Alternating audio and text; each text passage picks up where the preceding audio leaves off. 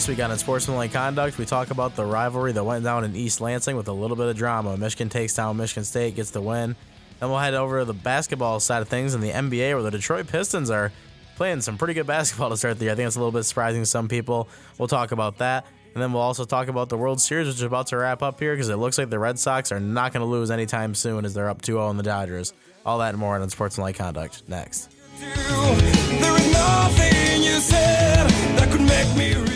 Hello, everybody, again, and welcome into Unsportsmanlike Conduct, the pro sports show where we talk and you listen. My name is Andrew McDonald, and across from me on this wonderful Thursday evening is Evan Petzold. Evan, how are we doing? I'm doing well, Andy. You know, when you were growing up, I, I just just have a question. I mean, did you have like a, a good core group of buddies? You know, when you were when you were growing up. Yeah, I I mean, mean, I, you, had your honestly, boys, you still, had your boys, right? People people are crazy. I think I'm crazy. I have a 16 person group chat that I'm in every day. I'm- but I'm, Still ta- the I'm same talking people. like I'm talking like middle school, like yeah, friends. same people. same people. yep. were you ever like friends with the older kids at, at some point? Like were there Older older, kids. kids. that you know you always were competing with in sports or, or whatever it might have been? Oh boy. Yeah. I mean, sure. there, there, there were those guys, right? Yeah. They came and they kicked your ass, and but you wanted to beat them, right? And that's Yeah, just sure. situation. That's how it would go. that's kind of how I'm feeling about this Boston LA series right now. Yeah. Is Boston is that that older older figure in your life? They're the older kids, and they're and they're coming in and, and they're just kind of kicking your butt right now. Yeah. They're, they're the ones that have been there, done it before, and yeah. And well, are- and know, are still LA was there it. last year, but yeah. But I, I just feel like Boston has this like upper hand that's that's so weird and so unheard of in the World Series. It's almost like it's just pure dominance, This right? season from Boston, hands down, could easily, if they just sweep this World Series, could go down as probably, and you're talking about the Boston Red Sox franchise, it could go down as the best season ever in the history of their their franchise. And, that's my point. they've. I, I just feel like it's at this stage where Boston, LA, dude, those are like perfect cities for baseball. That Oh, is yeah. that is the peak uh, of all peaks. Really. I mean, the you- past- besides besides New York, that is it right there. And that's my point about the analogy though, with you know the older kids in school beating up on you and stuff Mm-hmm. like that. That's how it feels. Like Boston just had this upper hand all season long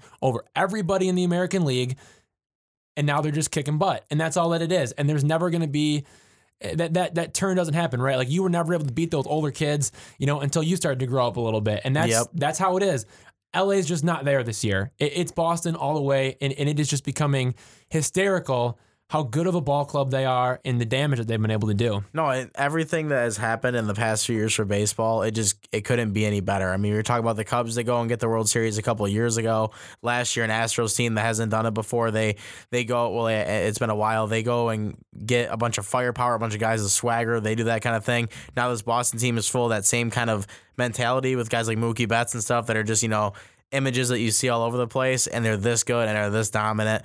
Baseball really has been branding itself very well the past couple years with who's made the title and everything, and it shows from their numbers when you look at who's been watching it and how it's been going up. So it's it's definitely a good thing for for baseball to keep going with this. We'll get into that a little bit more towards the end of our podcast, but we got to start off with what, what went down here in the state because here you go, Jimmy. I, I I told you I told you last week on the podcast. I said that if they can get this win, if they can come out here and beat Michigan State in the road and actually get that win against a ranked opponent, I'll give you the credit and say that they're a team that is ready to be there, and they are. I mean, there's there's no doubt about it in my mind right now. They're clearly the favorite in the Big Ten now with what happened to Ohio State the other night against Purdue. I mean, Michigan's there; they're ready to go. Um, but it's not to me that they just got this win. It's how they got this win. They obliterated Michigan State. They they owned them. They had literally less yards of offense than they had in penalty yards in this game. That is how dominant Michigan was. But it wasn't even that. It's the off the field stuff. Michigan was quiet all week, and then they come into this game, and obviously, you know, with what happened, to Michigan State ends up getting fined the ten thousand dollars for walking through, and you know, Devin Bush and Jim Harbaugh both reprimanded. Whatever. I mean, nevertheless, it's a rivalry type thing before the game that happened with Michigan State locking arms, walking down the middle of the field, and Devin Bush and Lavert Hill were both warming up in the middle of the field, and Lavert Hill's headphones got ripped off as Michigan State walked through the line, kind of just went right through him. There was some obviously some word exchange that probably weren't very nice from Devin Bush. He was yelling back at him, and when you look back at it, you know I liked it. I liked how Devin Bush reacted. If you're a Michigan, if you're a Michigan guy, he goes out and rips up the middle of Michigan State's field, and then they don't just come out and let it you know distract him or anything. He doesn't go into the locker room and tell everybody about it. They just come out and they beat the living tar out of Michigan State on defense. They did not let them have a chance, and it, it, it showed. And then after the game, you know, when Jim Harbaugh, not apologizing this time. There wasn't there wasn't an apology like there was a few years ago for Brady Hoke when they drove a stake in the field and they had a public apology the next week. There was none of that. Jim Harbaugh called it Bush League. He said that's what it was. That's the Jim Harbaugh that Michigan fans, when they hired him four years ago, have been looking for till until right now. I think until this game. This is the Jim Harbaugh that when Jim Schwartz was running off the field and they took a handshake, just backslapped him and ran by him and got Jim Schwartz mad. This is the guy that went ran up the score on Pete Carroll, and Pete Carroll was not happy with him after the game and let him know about it. This is the kind of guy that you saw from those days that you hired that has that kind of fire. And not only did he do it, his team responded and followed it. They played with aggression. They played like they didn't care. They said after the game, we just took care of our business and we got that win like we were supposed to saying they're supposed to. That's what Michigan football is supposed to do. They're supposed to be able to beat teams like Michigan State on the road. This was it, if you ask me. I feel like in one sense, nobody likes a jerk, right? Like, No. you don't you don't like you don't want to be friends with a jerk, but when that jerk is on your side and, and overall a good person, it's not bad to have him, you know, right? And that's kind of how Yeah. Jim Harbaugh is. I think I don't think he's he's a jerk, but I mean, you look at any winning college football coach, they have an edge. They have an edge. They have an aspect of them that's different than the rest. Everyone They're hates not- someone that wins. That's how it usually works. Well, yeah, and the, and the thing is though, look at a guy like you know a guy like Brady Hoke, or even go to the NFL and look at Jim Caldwell uh, from the Lions. You know, just from a year ago, so nice, so gentle, apologizing, soft spoken. But we, you know, and even look at the Big Ten conference alone. You look at, at Penn State's coach, Ohio State, Michigan State, and, and now Jim Harbaugh too hmm people like to rally around someone that's bold and makes a stand and makes a statement and that isn't afraid to speak their mind. And that's the kind of person that people want to be around. And that that's how you win football games, in, in my opinion. Him Yeah. calling that Bush League is a statement Yeah, to everybody in college football that he is a real college football coach and he is not messing around. No. That- it's true. That's, that's what it is. all he cares about is getting wins. And as much as you know, you you want to talk about him, it's what his players did to respond to it as well. And and a guy that just let those actions playing out is Shea Patterson. I mean, seriously, like this guy comes out if they get a fumble and you're going, here you go again, because the game gets tied at seven to seven after a fumble by Chris Evans. He comes out and finds Donovan Peoples Jones. You know, it was a couple possessions later, but finds him for a huge pass, Pass downfield and makes a huge Couldn't have been better. right right there. I mean, Donovan Peoples Jones route running getting better. You're just seeing everything come together and them actually have the confidence to be able to do it. And that's what's so much different about this Michigan team than even a couple of years ago when they were in 2016. Don't get me wrong, that team was full of talent. That's still one of the better teams Jim Harbaugh's ever done or had. They should have probably went further than they did. But by the end of the year, and they lost to a team like Iowa on the road, everything just fell apart after that. You know, Michigan had a close game with Northwestern on the road, which I would compare to that Iowa game and they came back from 17 down in the first half and didn't just roll over. They got the win. They passed the test of beating a good team at home. They go on the road. They beat a ranked team.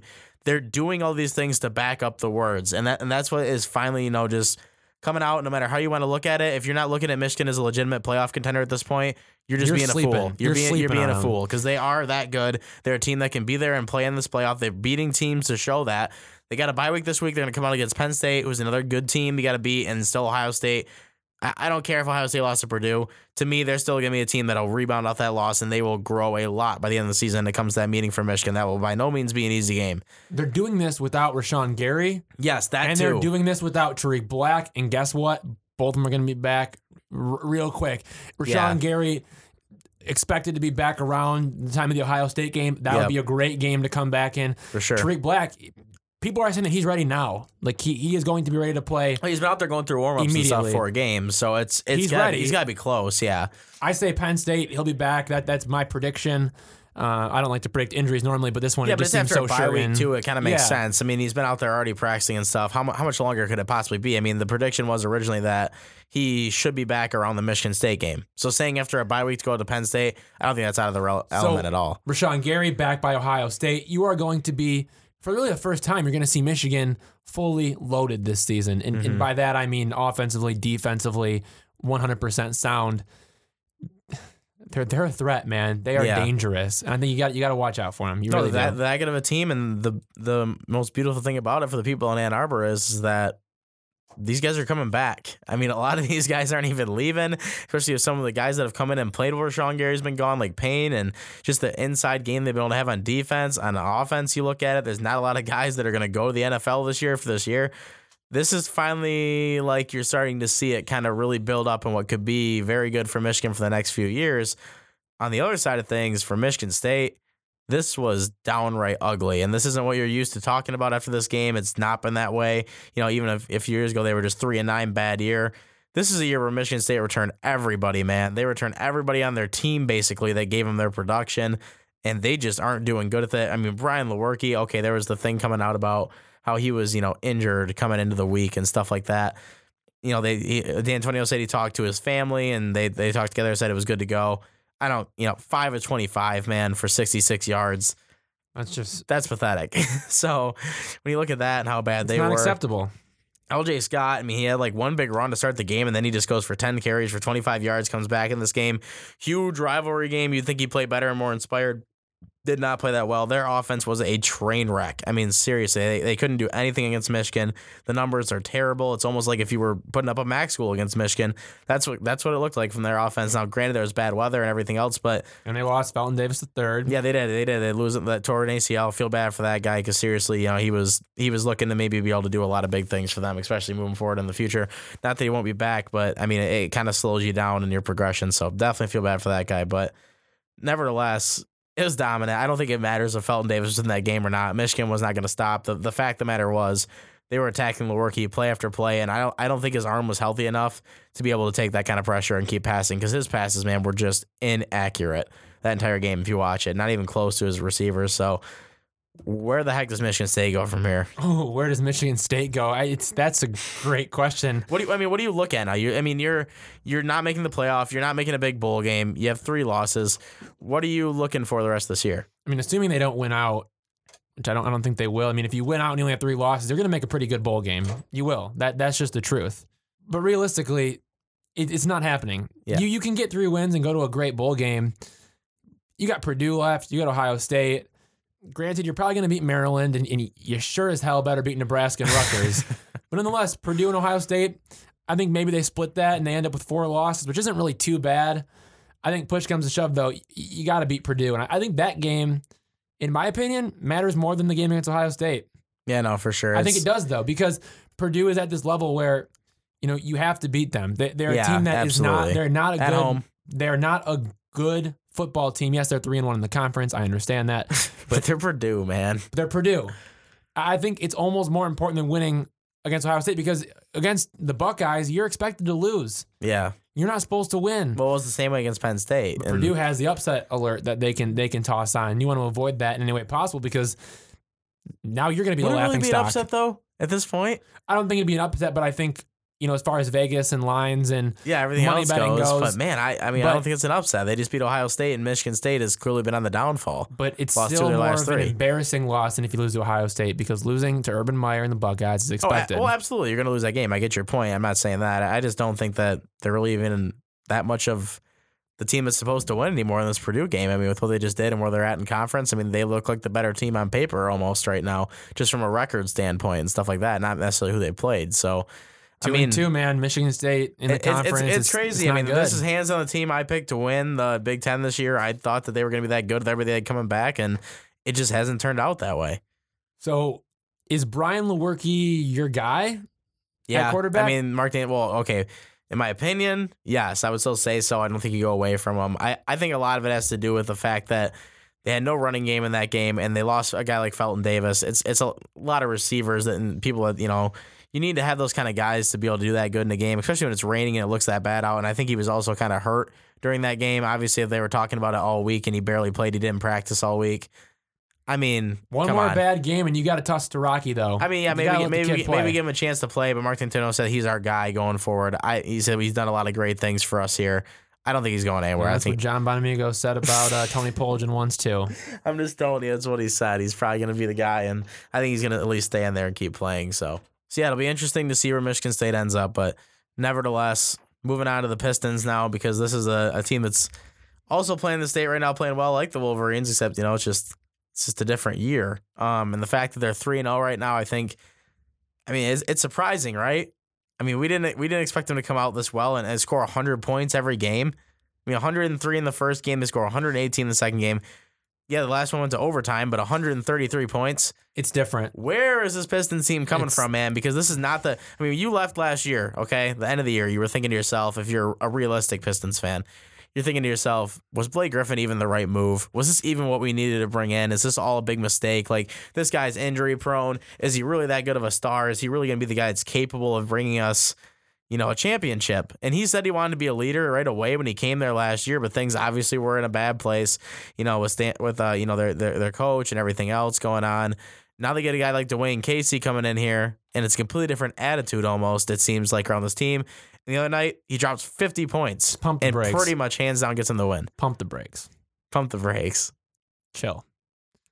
You remember what the Pistons record was last year when we were talking about them like they were all that in a nice old bag of Lay's chips, you know, the the potato flavored, the ones that, that give you that perfect amount of salt. Sure. Yeah, you know what I'm talking about. Sure. 10 and 3. They were 10 and 3 last year. Okay. Yeah, the start of the season's always a little different. Too soon to tell. I, It- I will. it is. It is way too soon to tell. You beat the Nets by three and the Bulls by two, and you're telling me those are those aren't even quality wins. Those aren't even qual- those aren't quality opponents. That's not a quality No, win. right. There's no reason you should be letting Brooklyn score over 100 and the Bulls score over 110. They're That is- definitely that is- not. no, that no, not at all. No, don't even go there. This is all I'm trying to say is that that is inexcusable, and I think that there is way too much hype over these Pistons.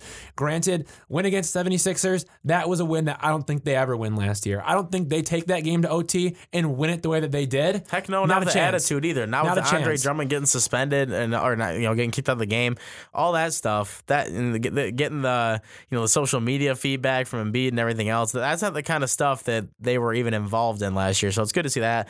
Yes, it's obviously too early to tell. It's three games into an NBA season. You really don't know if this team's gonna be that good yet. But I did not expect him to come out and be 3 0, to be completely honest with you, with the way last year ended. I didn't think they'd even be close to that because I didn't think this team was that good. Mm-hmm. I don't know, Yeah, man. I no, that, think- that's understandable. But my, my point is, two of their three wins are no doubter wins. Yeah. You have one win that is a really But good was win. that a no doubter win a year ago? Or they losing that game? I know. I, I think that's a no doubter win. They still were losing games to the Bulls and the Nets and whoever the hell they played to end last season. I can tell you that much because they were not a good team to end the year. Beat the Bulls in the last game of the season. Okay, but let, let's let's let's look over the the whole thing. See how many. I mean, they definitely lost the Bulls in the past couple months or last couple months they played. all, all I'm trying to say is They they were a team that was losing a lot of games to end last year and looked like they had no confidence. And then they come out and they're able to win close games. They might be against crappy opponents, but the fact of the matter is that they're actually closing out these games the win. that's That's okay. something Yeah, that- yeah. Okay. That's okay. something that I did not see last year. I That's mean, period. respectable. And and they have guys that are you know playing good. When you're getting it from your superstar and you're getting 50 points out of them, I mean that's that's huge to me that he's able to take over a game and win it for them against a team that has borderline superstars in it and you know or superstars to come for the 76ers. I mean, it's a pretty good overall effort, I think. No, I, I agree. I'll, I'll give you that much, and and that that is true. Closing games has been probably their biggest struggle. You know, ever since the Pistons were good, back when they had Tayshaun Prince and Rip Hamilton and Chauncey, those were the guys that could close games. They could win it for you in the final three, and you knew that. Final three minutes of the game, they had your back, and you weren't going to lose. But since then, it, it has been more of a struggle, and, and I, I think that is true, and it is nice to see that out of them. I think the 76ers are a team that by the end of the season, I think they're in the Eastern Conference Finals, uh, unless something happens where they get knocked out by the Celtics, you know, in, in an earlier round. But but you get my point. Yeah. I I think they're going to the Eastern Conference Finals. They're a good team. They have guys that can play basketball, and and also you have to look at, at Blake Griffin as well. He has totally 100% changed his game. Yeah. His game has gone from a guy that could post up, catch and shoot a little bit, has a, a decent mid range game. Now he's able to bring the ball up the floor, pull up for three, knock it down, and it's swift and it's clean Now, and granted- it's perfect. Some nights might be working better than others. You might be feeling it more. But it just looks more pure. Yeah, yes, you have exactly. off nights, but it looks like it's changed. I, I don't. And you read the Athletic, and I'm going to plug James L. Edwards III, who writes for the Pistons on them. He wrote a story about Blake Griffin and his scientific off season. Don't want to go too deep in it because got to plug the guy. You know, if you want to go read it, go to the Athletic. get a subscription, check it out. But Pay for that stuff because it's worth it's it. worth it. It is so worth it. And it's interesting just how he was able to change his game and how he was able to to really mold himself into a re- really like a like a five tool player in baseball. yeah. He can do it all now. He can drive, he can shoot, he can pass, he can penetrate and kick, he can lead a team as well. He's got it all, man. He really does, and it, it's different than last year. I'll, I'll tell you that much. Yes, the 3 0 record, it might be too soon, but I will tell you one thing that I know for certain, and that's that Blake Griffin is a totally different player than last year in a much better way. And that's what they need, and that's their goal is to have this guy pretty much lead their team and everybody else gravitate around it. And I mean, they don't want to take away too much from Andre Drummond, but he's not the guy that's going to win you games. I mean, it it just didn't work out when he was the only player here. Is you know, He can't. He can't do it. he's not a superstar. He's a good player. He's good at what he does, but it's not even today's NBA. You got to have someone more than that, and Blake Griffin's that kind of guy. And if he can actually be that guy and win that many games for him, you hope he can to get him in the playoffs because this team right now looks like a team that undoubtedly should at least make the playoffs. We've said that since before the year started.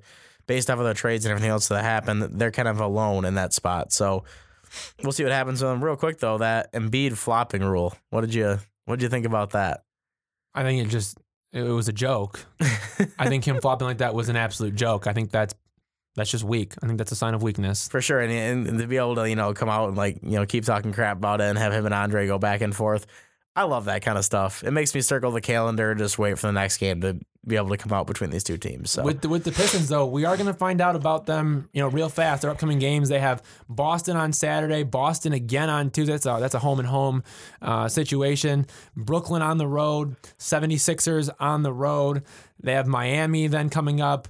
That's going to be at, at Little Caesars in Detroit. yeah, how can My- you handle a game against the 76ers on the road after all this drama? Well, let's see. That's that's what I'm interested for. How are you Yeah. going to handle back to back against Boston? Boston. That's let's what see. we, we, we talked about that before the year even started. That those two games against Boston were going to be big. So yeah, it'll be.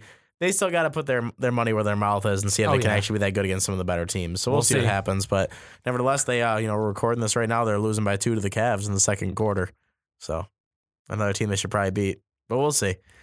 Anyway, moving on to the thing that's getting pretty close to being done here is the Fall Classic, the World Series between the Boston Red Sox and Dodgers. And well, the other night, Red Sox, a couple nights ago, they pull away at the late home run, get a get a big four run lead, and carry it out to a win. Last night's a little bit closer of a game. They end up winning uh, the game four to two um, over the Dodgers. You know, it's it's really starting to look like it's completely Boston's here. Um, you know, this one didn't really involve too many runs, you know, but one inning is all it took. They scored. They were losing the game, uh, you know, by two, and then they come back and they score three runs in the fifth inning, and they're able to get the win.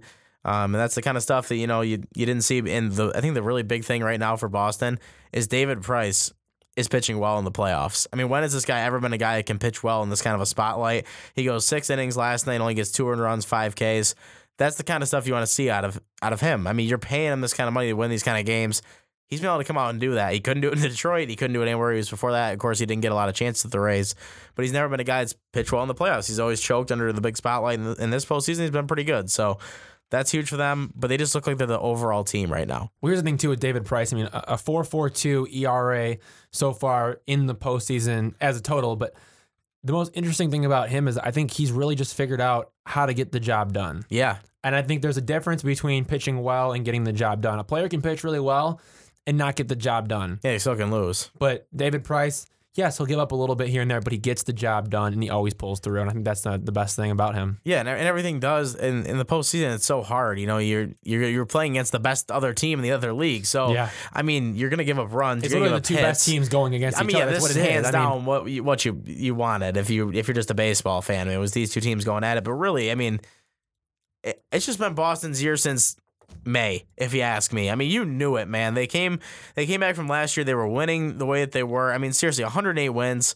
That's just unheard of, dude. And when it, and when it comes down to these two teams being so dominant, the Dodgers have 92.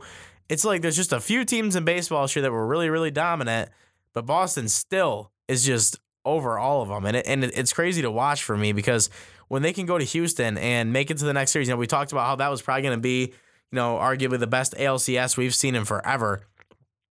And they go there and they win, lose the first game, which is the most interesting part. You lose the first game in your home stadium. You might start to second guess yourself a little bit. They come back at the second win, but then they go to Houston and they win three straight games, dude. I mean, I'm, I'm, that to me is unheard of with where Houston was at and what kind of a team they are. I mean, okay, sure, there was the one questionable game in game three at the, the home run. Altuve could hit the home run, hitting the glove, the fan interference, that could have changed the game, sure. But nevertheless, they were the team. They got the job done. Got the win. They got guys like Jackie Bradley Jr. stepping up and making big hits. Andrew Benintendi's been all over it with his hits early in games and being able to and get get him ahead early. They just are unstoppable to me. I mean, does LA have any chance to come back and win this series? Honestly, I don't think so. A lot of sports too is we talk about it with all different types of sports, but momentum, momentum is huge. And and you take a game where you got a guy like Rick Porcello going against Walker Buehler, and and that game's going to be um, you know on October 26th. Rick Porcello knows what knows what it's like. He's been in the big moments. Walker Buehler, he's a younger guy. He's a younger guy that doesn't have as much experience. I, I totally think that this is a situation where Red Sox come out of the gates and, and they get it done again and, and go up three nothing, and then from there it, it's just history, mm-hmm. and that's how that's how it is. And I, I don't think there's really a chance for LA to climb back. You know, being down 2-0 like they are, I, I know they have home games coming up, and and that's important. But there's something about this Boston that's just special, and it's almost something that you can't even you can't even figure out the words to describe it, but it's just special there's magic in this team. It, it, that's how it feels. It feels like the team that you know should have just been there and done it. They're the team that's the best this year. And when a team actually is able to accomplish that in a in a place like baseball, where there's been plenty of upsets and teams aren't supposed to win, going all the way and winning it lately, it's pretty cool to see a team just be this dominant and be able to go this far and win it. So, yeah, I'd have to go with Boston too. I don't think LA has much of a chance to come back. They're not really you know, showing it. And, you know, Yasiel Puig was a guy that said, like, guarantee we're going to make it there and get back. They had this attitude coming in, and Boston's pretty much just take it and just just punched them right in the. I mean, just just shut him up, slap, slap across the face, a backhand, whatever you want to call it. Older kids, man, pummeling them. Yeah, exactly. Yep. You, you said it earlier, and that's exactly what it's been like. They're just showing that we are the best team, and you guys can't beat us, even if you thought you had a shot. Yep. Pretty much is where it's at. But one the podcast now with our usual stud and dud. Get back to that after our little rivalry conversation last week. Evan, who's your uh, stud? Yeah, my stud is uh, is Rondale Moore, the freshman from Purdue at wide receiver. Not gonna spoil, you know, what you have coming. We'll, we'll get there in a minute. Uh, so I'm not gonna go in too in detail because I'm sure you can add uh, a, a little bit of talking points. But I mean, the, the, the guy had a had a really good game. 170 yards receiving on 12 receptions, two touchdowns, also had two carries on jet sweeps for 24 yards. Easily his best game of, of his college career. And it was in a big win. And I'll let you finish that later. Huge spotlight for sure. I'll let you finish that later. Yeah, my stud this week, I'm just going to reiterate the point because it needs to be said. Jim Harbaugh, you finally did it. You finally got the win on the road. You're finally getting that monkey off your back, and you're finally getting people to stop hating on you. And there's still more work to be done. He still has to make it and make an effort for this playoff, gets that last game against Ohio State, and really make it that, you know, that feeling again and cap it off with getting to the Big Ten championship game and maybe the playoff after that. But nevertheless, I mean, this is this is what you wanted to see. He's finally doing it, and he's doing it in his way. Jim Harbaugh, definitely my stud this week. So we're going to go right back to you, actually, because I just talked about the Purdue thing, so I got to send it to you for your dud, and, my dud? and then I'll, I'll wrap it up with mine. The Ohio State Buckeyes, the complete opposite with Urban Meyer, because the only thing I saw all night was his hands getting thrown up in the air because he didn't know what he was doing, and that's that's not acceptable. I mean, this team is too good. And I, will tell you, I kept, you know, the ESPN commercial comes on every week when you're watching TV and you see that, you know, the night game of the week, right? Like the big one. And I think, I think they might do it to where it's like in your area, but I don't know because I feel like there's a better game. I mean, technically the, um, the Washington State and Oregon game. I don't know if you caught that, you know, on Saturday morning, but Washington State, that was hands down the coolest scene I have ever seen going into a college game day set in my life. Unbelievable. But nevertheless, Ohio State they lose this lose this game to Purdue, and I, I kind of looked at that game and I saw it in the commercial this week, and I just thought that's a joke, right? Like that that's the game of the week. That's the best game you could find ESPN. It's like put on TV. And Purdue mm-hmm. just showed up. I mean, yep. they showed up and they were they were they didn't just win. I mean, they were the better team. They dropped over 40 points on Ohio State. Like unreal. I mean, I would have never guessed. I mean, I, I, I you know, I might have, I might have had a few on Saturday night, and you know, I, of age, and I was like, you know, did I drink too much? Like, they actually lose this game because I was just hands down shocked, dude. Like, it, is, it was unbelievable. Shocking. It wasn't it was even, unbelievable. You know, it's just how do you actually lose that game? Crazy to me. But Evan, who's your dud? Yeah, so I'm gonna stick it here in, in Mount Pleasant a little bit, and I'm gonna actually bring out the Central Michigan Chippewas for this one. Not not. You know, on, I think I think this might have happened a couple times in this podcast already this year. I like to keep it at home, baby. Yeah. you know how it is. They they've been a dud. I mean, they they've been bad. They have been eh, like historically bad. That's Yeah. the point. You know, at, at first. I like to talk about CMU just to kind of give them a little bit of love here and there on, on our podcast because because why not?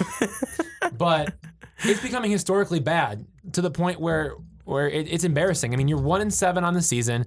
You have not won against an FBS team yet. Your only win is a 17 to five win against Maine in in the FCS, and really this could be the worst record since joining D1, which you know is, is obviously one just awful and, and, and embarrassing. So you automatically you know are, are on pace for your worst record since you know 1975. But also, you're on pace for the lowest winning percentage since 1904 under head coach Charles Tambling. I don't even know who Charles Tambling is. And in 1904, it- it's yeah, you guys are laughing a little bit because That's it's that's the point. I mean, that's, the, point. and listen, listen, in 1904, CMU finished 0 1 because the team was discontinued due to budgetary constraints, and it's going to be the worst winning percentage since way back then when they if were 0 1. out, if they lose, the If they lose out, it'll be the worst winning percentage since then. I'll give you my hot take right now and say that they beat Bowling Green at home. Well, I do think they yeah, get the Bowling win. Green sucks too. They're one and seven, and they Well, don't have a win in the MAC yet either. So they're it's to be bad, and so is CMU. But I just think being at home senior night, they're gonna get the win, and they'll get past it. But nevertheless, the fact that it's even comparable Charles to a- Tambling. to a team that got canceled. I mean, got canceled, dude. They went 0 and 1 and they got canceled, and, and you're comparing that to that in a what 12 game season? And remember, back in back in the, the early '90s, there wasn't like college teams everywhere that they were playing because no one traveled that far, right? I mean, that, that, that wasn't how it was. exactly, So yeah. you were playing high schools in the area, so that one loss was to a high school. I think Alma High School, maybe. Well, Al- Alma's a college up here now, but um, it, it could have been a high school at the time. Maybe I'm not there, sure. there, there's somebody. That- you're talking 1904. You're not asking the right guy. I'm only 22 years old, so They're, they're, I do they not lost know. to a high school team though, and then they discontinued it, and then they got back into it a year after. But still, just pure embarrassment. nevertheless, it's pathetic and it's it's really hard to even keep up with football or anything around here right now because you just look at it and I think the results showed in the stands on Saturday. Granted, yes, it's because of the rain a lot too, but there was nobody in the stands and the CMU faithful really did not show up or care to show up. So, nevertheless, what you're putting on the field, that's what happens. So it's definitely a dud. That'll do it this week for us on Sportsmanlike Conduct. Thank you guys for listening. Um, you can follow us on at CM Life. You'll hear us there. My at is at Andy underscore McDonald twenty three. And I'm at Evan Petzel, Look at just you. my It's, name. it's like you knew it was coming or I something know. like that. So, and then uh, yeah, so make sure you do that or listen on SoundCloud or iTunes. You can find it there as well. Thank you guys for listening. far